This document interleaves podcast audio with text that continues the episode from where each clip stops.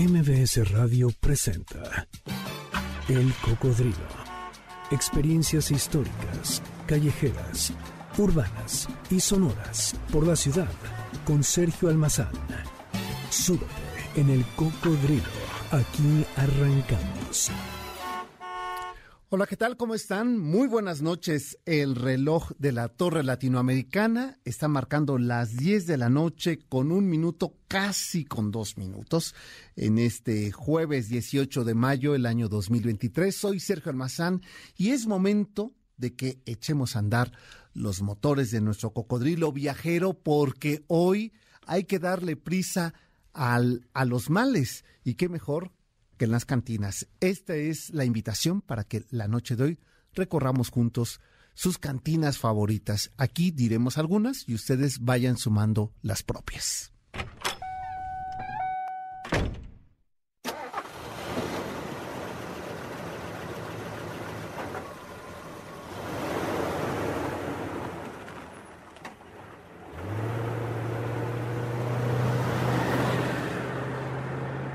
Si el psicoanalista Freud hubiera nacido en esta ciudad, probablemente hubiera dicho que el mejor diván es la cantina, que el mejor espacio para la terapia es justamente la barra de una cantina.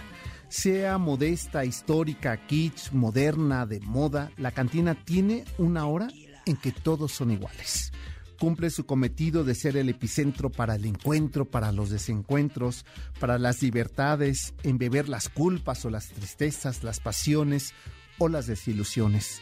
Todo cabe en un caballito de tequila, en un whisky en sus rocas o en una cursi margarita. Depende del dolor que se quiera pasar. Eh, aquel cronista y e historiador Salvador Novo afirmaba que el término había aparecido en 1847 durante la invasión de los estadounidenses. Novo aseguraba que para mediados del siglo XIX ya tenía la Ciudad de México 11 cantinas oficiales. Serían los presidentes Sebastián Lerdo de Tejada y más tarde Porfirio Díaz quienes dieron licencias para la venta de alcohol y para los horarios establecidos en la cantina. Y así entre 1872 y 1879, estos templos sociales de la historia mexicana comenzaron a proliferar. Hasta eh, principios del siglo XX ya contábamos con más de mil cantinas por las calles de la ciudad. El neoliberalismo de la década de los 90 de finales del siglo XX cambió todo, incluso hasta nuestros refugios cantineros. Varias fueron transformándose en restaurantes, en bares, eh, incluso algunas combinar estos dos elementos y hoy ser escenarios de los que poco reconocemos de su vida cantinera. Sin embargo, siguen siendo una parte de la identidad dolorosa, pasional, nocturna de esta ciudad, las cantinas. Y desde entonces, desde ese siglo XIX, las cantinas se han convertido en el espacio favorito de muchos y muchas de los mexicanos, en los que el ocio y el placer marcan el patrón para invitar a no hacer nada, a beber y a hablar con extraños. Son cómodos confesionarios sin prejuicios ni preocupaciones donde las penas se curan con alcohol y con unos taquitos. Las cantinas forman parte de los rincones de la noche, que tienen diferentes nombres, pero todos se parecen. Son los rincones de cierto México nocturno. Y en un principio las cantinas prohibían la entrada a perros, a mujeres, a mendigos y a uniformados, así, en ese orden. Y hay incluso cantinas que le prohibían la entrada a Agustín Lara. Y en especial en una, que de eso les contaré más adelante. Así es que las cantinas el día de hoy se han transformado y la única prohibición es de entrada a menores de edad. Y si seguimos hablando de cantinas, habría también que advertir algo, que no importan las apariencias ni los apellidos. No hay que ir vestido de cierta manera o pertenecer a un grupo social. Con que pagues la cuenta, eres un integrante más en una cantina. No juzgan, no etiquetan, en la cantina te conocen, te cuidan, te consienten. Las cantinas junto con los bares, las pulquerías y los cabaretes son los lugares de gozo, de retozo, de ahogo y desahogo en la Ciudad de México. Para la antropología cotidiana y la sociología de la desgracia nacional, no seríamos nada sin nuestras cantinas, sin las canciones de José Alfredo y las improvisadas serenatas colectivas con dedicatoria que se organizan en las cantinas para acompañar la pena, la petición y la soledad. Porque todo mal, un mezcal. Y para todo bien, también. Pues esta noche en nuestro recorrido nocturno del cocodrilo nos vamos a visitar, como ustedes ya escucharon, y a evocar cantinas de la Ciudad de México. ¿Cuáles son sus favoritas? 51 66 1025 para que ustedes nos llamen, nos cuenten incluso anécdotas que hayan vivido en cantinas, eh, historias de borracheras, de desamor, de declaraciones, de pasiones, de diversión, porque todo cabe en una cantina sabiendo mezclar los tragos. Pues esta noche, bueno, aquí tengo una lista que me han compartido compañeros de aquí de MBS, eh, la fuente de la colonia en Escandón, que cómo se ha puesto de moda, ¿no? Esa cantina, la mascota en el centro, Río de la Plata, que yo pensé que ya se había ido como mucho de lo que cambió en la calle República de Cuba. Pensé que Río de la Plata ya no estaba, pero según me informan sigue funcionando. Este, el centenario en Coyoacán, eh, la Coyoacana, la pulquería La hija de los apaches, que también se ha convertido muy famosa, como estamos regresando, que qué bueno que no vive ahora Porfirio Díaz, ¿eh? porque ya le hubiera dado otro infarto, nada más de saber que seguimos consumiendo aquí el, eh, este, el pulque, que tanto desprecio le hizo, aun cuando todo su grupo cercano del poder eran pulqueros por excelencia. Eh, Río de la Plata nos dicen dos naciones, este, el tío Pepe, que eh, por cierto ese memo que es su favorito, que incluso tiene ahí una fotografía del cliente consentido. ¿No? Que este, además también le van anotando la cuenta porque siempre queda de ver. Ese es otro de los rituales de una cantina, ¿no? Bueno, pues esta noche cantinas. Ah, y por acá, Zavala. Ya no me acordaba Zavala, la de Peralvillo. Gambinus, esa todavía sigue. Eh, años, o sea, años estoy diciendo 30 años, 20 años que no, que no voy. Y el submarino. ¿Esa dónde está? Esa no la conozco. Eh, ah, en Bolívar. Ah, claro, sí, el submarino. Bueno, la calle de Bolívar la calle donde también está este Allende, ¿no? Este, donde también eh, está pues el gallo de oro, una de mis favoritas. Eh, no, no, no contaré. si da tiempo les contaré una anécdota ahí en el Gallo de Oro. Pues, ¿cuáles son las cantinas favoritas de ustedes? O ya no son, o ya se volvieron tan fresas que ustedes ya no van a las cantinas. 51 66 1025 háblenos y compartan, o también en Twitter, que es ese almazán 71, el cocodrilo MBS, cuáles son sus cantinas favoritas. Nuestro carnal Marcelo, pero otro carnal y otro Marcelo, ¿eh? No vayan a confundir con Tintán, échale un quinto al piano. Pues con esa música de fondo, contemos algo más de las cantinas, porque aunque no se tengan eh, registros precisos, sabemos que desde el siglo XVI, junto con los españoles y con todo lo que trajeron, trajeron también las tabernas y por espacio de tres siglos fueron punto de reunión hasta las conspiraciones contra los virreyes.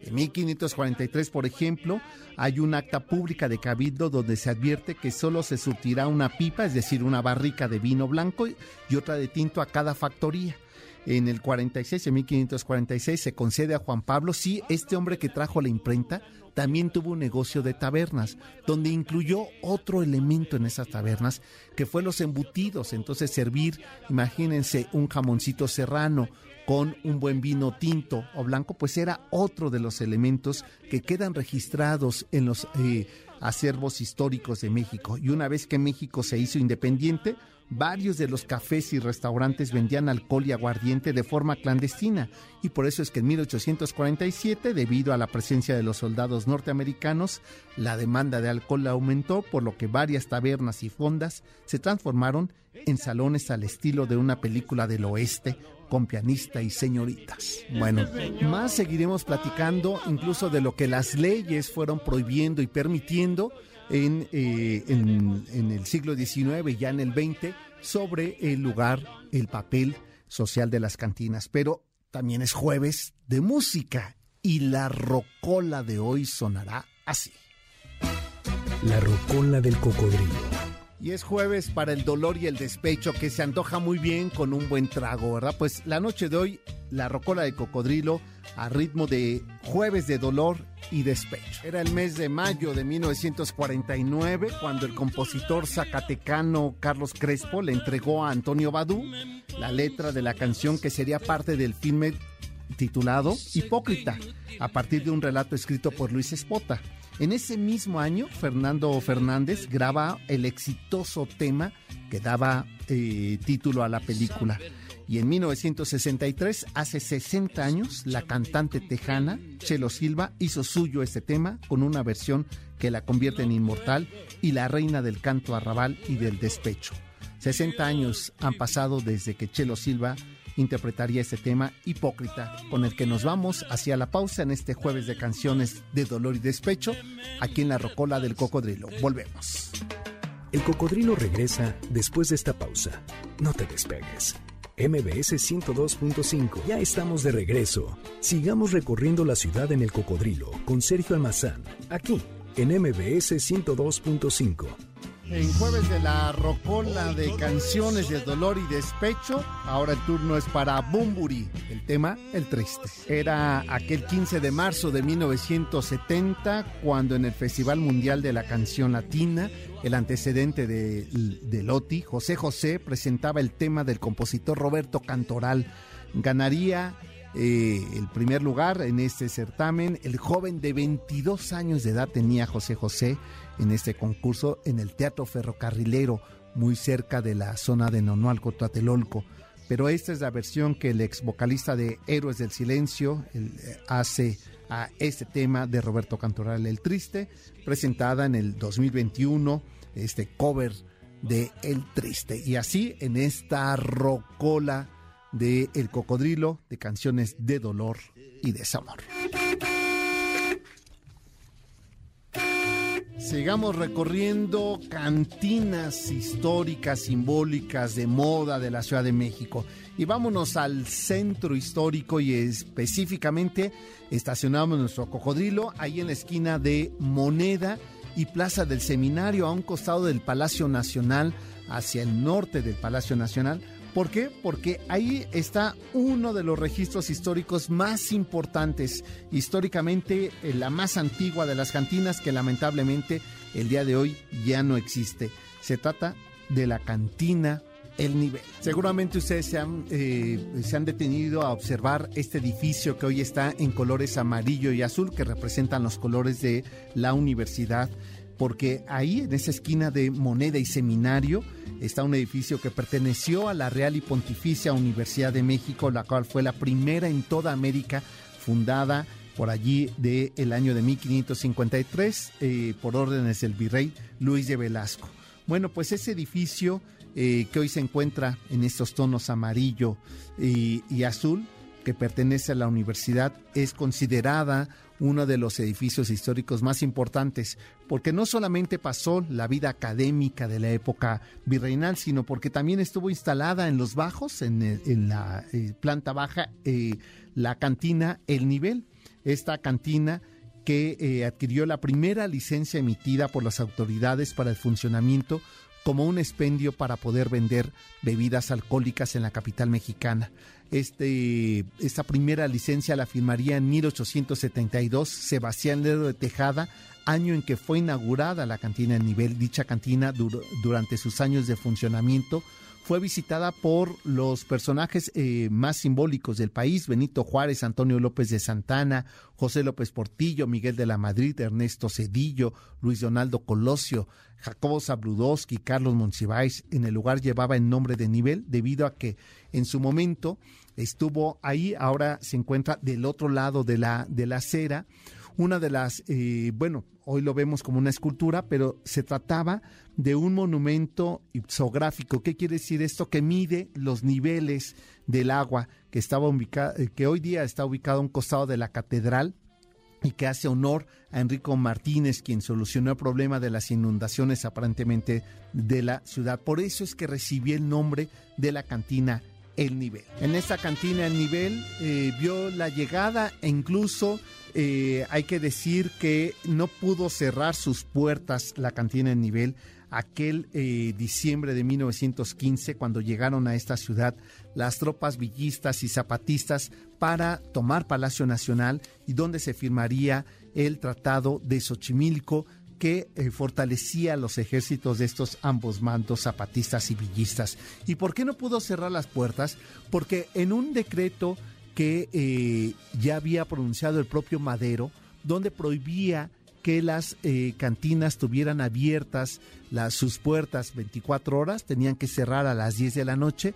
¿Qué hizo el dueño de esa cantina? Retirar las puertas. Y entonces cuando quisieron amonestarlo porque no cerraba las puertas, su alegato fue, pues no tenemos puertas, así es que no podemos cerrar esta cantina. Seguramente Memo y este, Inge Zavala, como ustedes son muy jóvenes, ya no les tocó ver eh, el nivel y lo que conocieron fue el Cardenal, este restaurante que se ubicó ahí y después se tuvo que ir a las calles de Palma, que siempre pensamos en este restaurante como que su sucursal más antigua es la de Palma. En realidad es de las más nuevas porque originalmente estuvo ahí en, eh, en este edificio que hoy alberga el Museo de la Universidad y que sería la primera universidad de América. Pero sigamos recorriendo cantinas, ¿qué les parece? Y bueno, digamos que de las cantinas más antiguas que tienen más o menos en, eh, en esta época, así como el nivel, y que nos queda todavía histórica y que estuvo amenazada en medio de la pandemia de,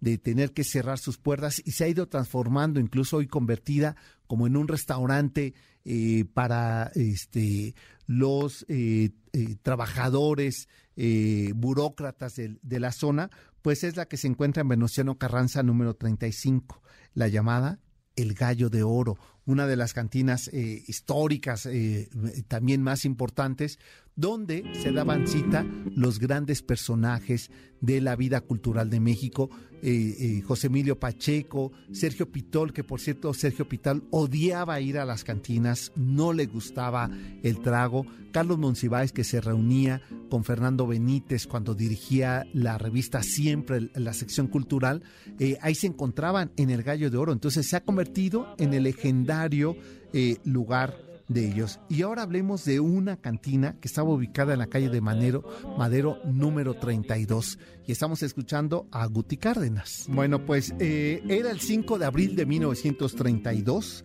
cuando este cantautor yucateco y uno de los grandes promotores de la trova yucateca, Guti Cárdenas, que lo estamos escuchando con ese tema de presentimiento, eh, este, llegaría ahí a este número 32 de las calles de Madero, eh, alrededor de las 11.30 de la noche, eh, ahí en la cantina El Salón Bac, situado en este número. Eh, este, hay dos versiones. Guti Cárdenas se encontraba en el lugar acompañado de los almacenistas españoles Ángel y José Peláez. Los tres jugaban vencidas al tiempo que tomaban un trago. Todo transcurría con tranquilidad hasta que en un momento la violencia hizo acto de presencia y según narra el periódico Universal, a lo que parece ninguno de los dos quería declararse vencido en este juego de, vencidas y surgió entonces una contienda que fue dirimida a botellazos. Guti y el señor Peláez salieron a reñir al, eh, al salón principal de la cantina y como las botellas volaban en todas direcciones, se presume que una de ellas tocó a, eh, a Guti Cárdenas, lo que hizo que perdiera la vida. La otra es que un desconocido que resultó agredido no reaccionó con insultos, sino que sacó un arma de fuego y la usó contra Guti y Ángel. El primero recibió un tiro en el pecho y el segundo, es decir, eh, Ángel, en el costado eh, derecho. Guti recibió el proyectil que penetró la cavidad torácica entre las costillas séptima y octava y seguramente penetró directamente al corazón, lo que hizo que cayera ahí en el salón back y perdiera la vida aquel 5 de abril de 1932, donde este joven eh, promesa yucateca terminaría así sus días en el interior de una cantina. Momento de hacer una pausa, la segunda de esta noche, y regresamos para seguir recorriendo cantinas 51 66 1025 es vía de contacto. Cuéntenos sus cantinas y me voy con este este tema de el enorme maestro Luis Demetrio compuesta en 1964 y que se le entregó la letra en una cantina a Olga Guillot, a esa cubana que estaba aquí en México haciendo presentaciones en el Blanquita y en el patio, y le dijo, sé que esta canción te va a ser exitosa. Y fue el gran éxito en la década de los 70 de Olga Guillot. Voy. Cocodrilo regresa después de esta pausa. No te despegues. MBS 102.5. Ya estamos de regreso. Sigamos recorriendo la ciudad en el cocodrilo con Sergio Almazán, aquí en MBS 102.5. Y la bailo. Me, está diciendo Memo que se sorprendió cuando mandé la playlist y que incluía ese tema en Jueves de Dolor y Despecho. Es que, mi querido Memo, somos de vanguardia envejecida. Esto es lo que están ahora haciendo sonar en las rocolas de las cantinas, Y eh, es la voz de Génesis Ríos, mejor conocida como Nessie, que además está acompañando a este otro puertorriqueño, famosísimo cantautor, Benito Martínez, mejor conocido como Bad Bunny, el conejo malo, que este tema lo sacaron en el 2023 eh, y hasta la fecha el video tiene 436 millones de reproducciones. Así es que, Memo, tenemos que actualizarnos. Yo perreo sola es el tema en jueves de despecho y dolor. Bueno, otra de las eh, cantinas, sigamos recorriendo cantinas. Por acá me están diciendo, me encanta la música que ponen, dice la señora Rodríguez. No sé si esto le haya gustado, ¿eh? pero aquí cabemos todos los gustos. Y dice que ella no va a cantinas porque su papá no la dejaba. Decía que las mujeres no debían entrar a esos lugares y le daban cervezas en casa. Voy a contar una indiscreción, porque eh, que a su vez me la contaron eh, en casa eh, mi abuela le encantaba, bueno, más bien mi bisabuela, le encantaba el pulque. Entonces, este, pues no la dejaban ir y mucho menos entrar. Entonces dice mi madre que le decía a, este, a su suegra, oye, voy a llevar a las niñas a misa. Y efectivamente las llevaba a misa y mientras las niñas, o sea, mi madre y sus hermanas entraban a misa, ella se iba a una pulquería, este, y después tenían que usar los teléfonos públicos para hablarle al, al hijo, es decir, al, eh, a mi abuelo, para que fuera por la mamá que estaba en la banqueta, ya borrachita, de, no de tequila, sino de pulque. O sea, había métodos, pues, había formas, no, no las dejaban entrar, pero por ejemplo, el bar La Ópera, eh, este, eh, sobre Filomeno Mata, tiene una puerta chiquita donde podían entrar las mujeres y además las escondían en la cocina cuando llegaba el gendarme hacer una supervisión. Cuando eh, porque es hasta los 70 con eh, López Portillo que se permite la entrada a las cantinas a las mujeres, o sea, es muy reciente. Entonces, pues se escondían así, o sea, había formas para que pudieran ingresar a las cantinas, pero más bien no te pusiste lista, eh, señora Rodríguez, para que pudieras ir. Y dice Alberto Mendoza que a él le encantaba ir a una cantina que estaba en Bucareli. Es que había una en Bucareli que se llamaba La Reforma de Bucareli y otra que se llama Los Periodistas, que estaba justo enfrente del Excelsior, entre el Excelsior y el Universal, estas dos cantinas, donde también uno se podía encontrar a los eh, este, escritores que en ese momento dirigían la parte cultural o a los grandes periodistas, ¿no? Julio Scherer y demás se reunían ya fuera en la de llamada así los periodistas, que estaba muy cerca del Café Habana o la, la cantina, este, la reforma de Bucareli que, eh, eh, que era muy socorrida incluso por los estudiantes de periodismo. Cada que nos dejaban una tarea de ir a entrevistar a, un escritor, te ibas a meter ahí y podías encontrar a García Márquez, a Fuentes, que se reunían en, en ese lugar. Pero hablando de cantinas y hablando de escritores, me voy a referir ahora a otra cantina que hacía yo mención hace un momento, de esta cantina ubicada en el número 35 de esa ruidosa calle de Venustiano Carranza. El nombre de esa cantina el Gallo de Oro. En la esquina con Bolívar y Carranza se encuentra todavía para nuestra fortuna esta cantina, el Gallo de Oro, donde el gerente Enrique Valle, que, era, eh, que es el nieto del tercer eh, propietario, don Ramón Valle, un español que dejó de arar vacas para venir a México y en 1920 se vuelve el legendario dueño de la afamada cantina El Gallo de Oro y que su hijo y más tarde su nieto se han convertido en los herederos de esta eh, antigua, simbólica, importante, histórica cantina del centro de la ciudad.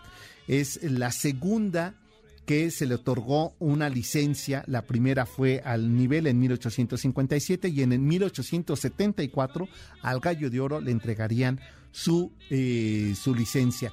Por ahí, si me está escuchando Julio Arellano, el Chintoloro, sé que va a hablar para quejarse, porque él como define tanto tanto, tanto. Azcapotzalco dice que la licencia más vieja es de la Dux de Venecia, pero Nanay, las dos más antiguas es el Gallo de Oro, que hoy día este, eh, ostenta su título de la más antigua cantina.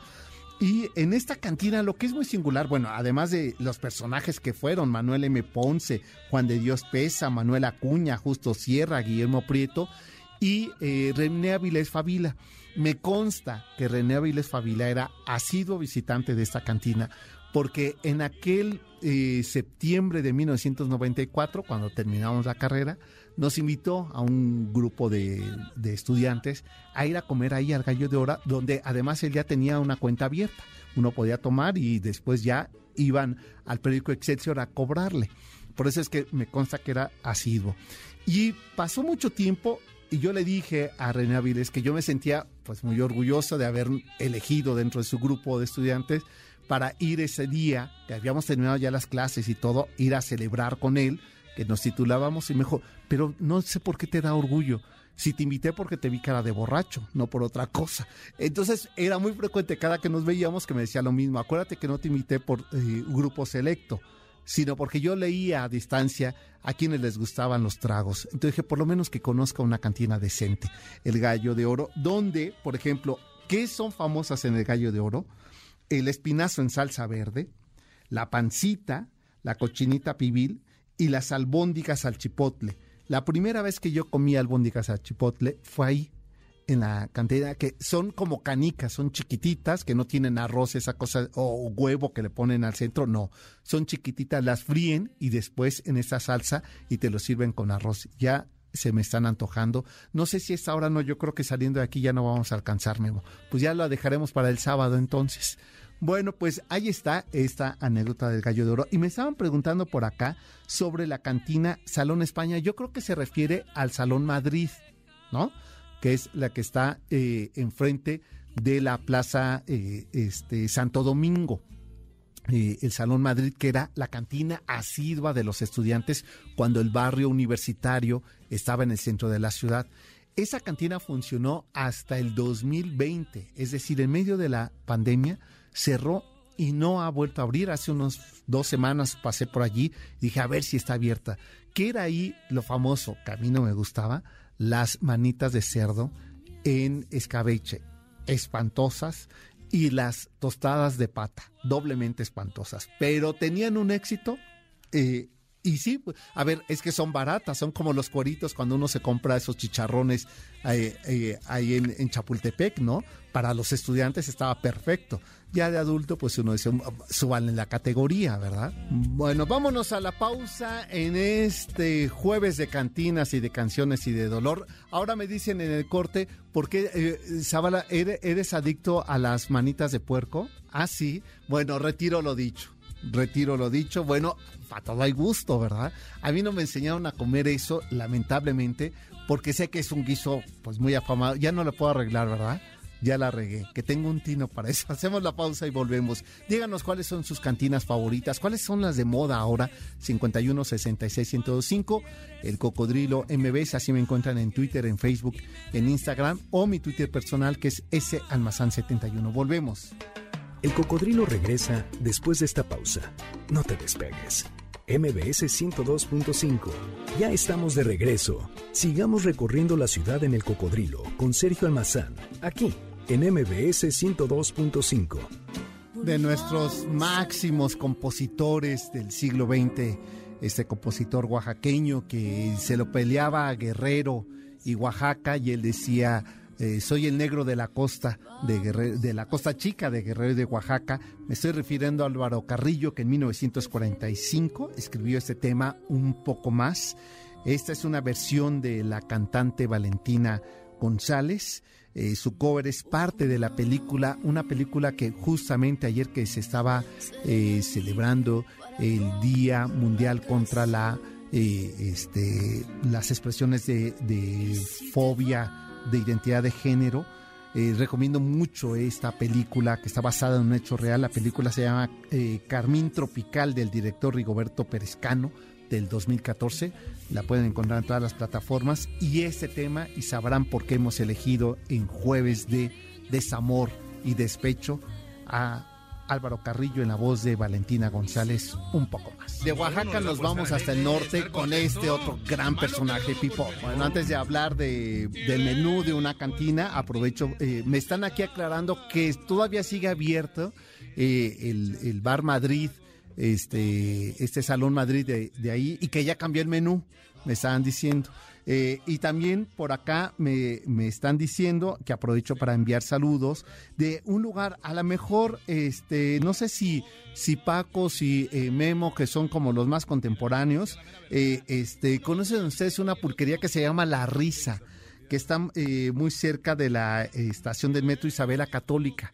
Porque ese sí no la conozco. Y que me dicen que es de, que en realidad es más una pulquería y que hace como unos ocho años este, con 20 pesos salías bien servido y todavía eh, este, te servían chicharrón salsa verde. Así sería ese chicharrón, ¿eh? Y así sería ese pulque de cura. Dice que con tres cervezas te dan de comer muy bien, pero que cuánto era como 100 pesos, ¿no? 100, 120 más o menos, ¿no? Bueno, aprovecho para mandar saludos a Abraham eh, Garrido, eh, a su esposa Fiorella y a su, a su hijo que tiene tres años y que ya está aprendiendo la ruta de las cantinas, me parece muy bien. No hay como empezar desde joven. Pues eh, Alfredo Domínguez dice que qué delicia de programa, que agradeció de todo lo que enseña ese programa tan padre, pues, sobre todo divertirnos, es de lo que se trata en jueves nocturno. Pues eh, hablando eso de los menús, una cosa muy típica de las cantinas es ir a jugar dominó o cubilete, tomar y estar en la barra.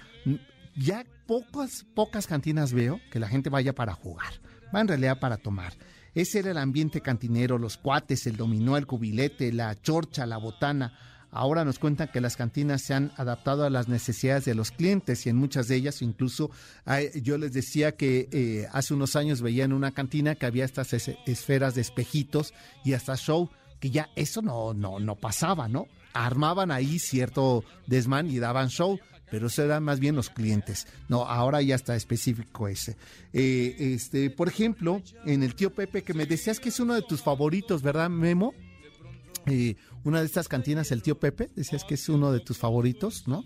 Este, eh, se, se, encuentra uno de los personajes más ilustres del ramo, Sebastián, el cantinero que lleva más años de servicio y que atiende a todos los clientes, sin excepción, pero que además los conoce y sé por buena fuente que hasta habría este, cuentas, ¿no? Eh, ahí dejabas tú eh, algo empeñado, regresabas al otro día a liquidar la cuenta que siempre tenía un interés y que iba directo al bolsillo del el cantinero. Y bueno, muchos meseros como el Sebas lleva décadas en el mismo lugar, leales a su lugar de trabajo y además sobre todo es que conocen los gustos, el, nivel de alcohol que tiene cada uno de sus comensales y clientes y sobre todo que eh, ofrece en su oferta, te dice con qué vayas combinando los tragos, con qué tipo de platillos y eso la verdad siempre se agradece. Porque no hay cosa peor que uno se enchile y tome alcohol porque entonces ahí ya no es negocio ¿eh? para la cantina. Al segundo eh, este, tequila te vas, porque ya eh, el estómago y la lengua empieza a tener un efecto. Y aquí este, Sebas sabe muy bien este, más o menos ir calando cuánto es el aguante de cada uno de ellos y va combinándolo con los taquitos dorados, que no, nunca he sabido de que están rellenos, creo que de aire este y, de una buena salsa y el éxito de un buen eh, eh, de una buena cantina son sus salsas. Ah, bueno, a ver, es que Memo me está me está diciendo algo que es muy importante. Este eh, la piedra, que es la vida típica de, de, la cantina del tío Pepe. Es verdad, cada cantina tiene su propio trago. Recuerdo de lo, por mencionar algo de lo más reciente, la, la Dux de Venecia, que tiene una bebida verde espantosa este, pero es muy socorrida. No me pregunten qué es lo que contiene, ¿eh? porque no lo sé, me, me lo explicaron, pero no lo sé. Y eh, el año antepasado cumplió 100 años, la, cantina ha cambiado de, lugar y su menú yo creo que tiene 100 años. Este, no es el más variado, pero este pero es muy socorrido, o sea, lo que quiero decir es que de verdad ir a la Dux de Venecia es detener el tiempo y es probar este menú casi acucarachado, ¿no? Que ofrece ahí en su barra. Que cuidado y te muevas dos pasos porque chocas con el otro comensal. Es un pasillo largo, largo, después hay que subir un tapanco y en el tapanco la cosa se pone mejor. Es otra de las cantinas célebres hacia la zona de Azcapotzalco de la Dux de Venecia. Allí en esa cerrada en el callejón de 5 de mayo hay otra cantina muy singular. Eh, estaban ahí las alcacerías, que eran las... Eh, es una palabra árabe que significa tienda de finos, donde se vendían los hilos finos en la época colonial. Pero no es lo que quiero contar. Lo que quiero contar que ahí hay una cantina que nunca he entrado, porque siempre paso de mañana y la están limpiando, pero lo que es muy fascinante de la cantina que está la barra y en lugar de tener las botellas de alcohol tiene libros y según me explicaban que sí te los prestan. La verdad es que me parece muy romántica la historia. Nadie va a una cantina para pedir un libro prestado y ponerse a leer un libro mientras toma un trago, ¿no? Me, parecería extraño, pero puede ser. Hay cosas más exóticas en esta ciudad y en este mundo que podría ser posible, ¿no? Que eh, alguno o tenga para el trago o para el libro. Entonces, pues mejor va por el trago y le prestan ahí el libro. Pero una muy buena colección de, está por ejemplo la primera edición de 100 años de soledad de García Márquez. Entonces, ya no es por esa curiosidad, me voy a dar la vuelta pronto. Ahí en el callejón de 5 de, mayo, muy cerca para llegar a la, a la Plaza del Zócalo, entre eh, Palma y el Callejón 5 de Mayo, es decir, a espaldas de donde está el Cardenal de Palma. Eh, ahí le encuentran esa cantina que le digo que tiene, lo que tiene es una librería, es lo que tiene ahí, una biblioteca que suena eh, apetecible. Pues ya casi momento de despedirnos, ¿verdad, mi querido Memo? Ya nos tenemos que ir y bueno, y qué mejor que irnos así de esta manera, ¿no? En el rincón de una cantina. Este, y qué mejor que con la voz de Lila Downs. Pues los esperamos el próximo sábado, recuerden 4 de la tarde, también en Cocodrilo, y el próximo jueves aquí a las 10 de la noche en un recorrido nocturno más del cocodrilo. Y los invito el domingo 10 de la mañana. Vamos a ir al castillo de Chapultepec, al Alcázar. Vamos a contar eh, las cuitas de los emperadores y demás habitantes de ese castillo. Pásenla bien, buenas noches, hasta entonces. MBS Radio presentó El Cocodrilo. Experiencias históricas, callejeras, urbanas y sonoras por la ciudad. Súbete en el cocodrilo. Nos escuchamos el próximo sábado aquí en MBS 102.5.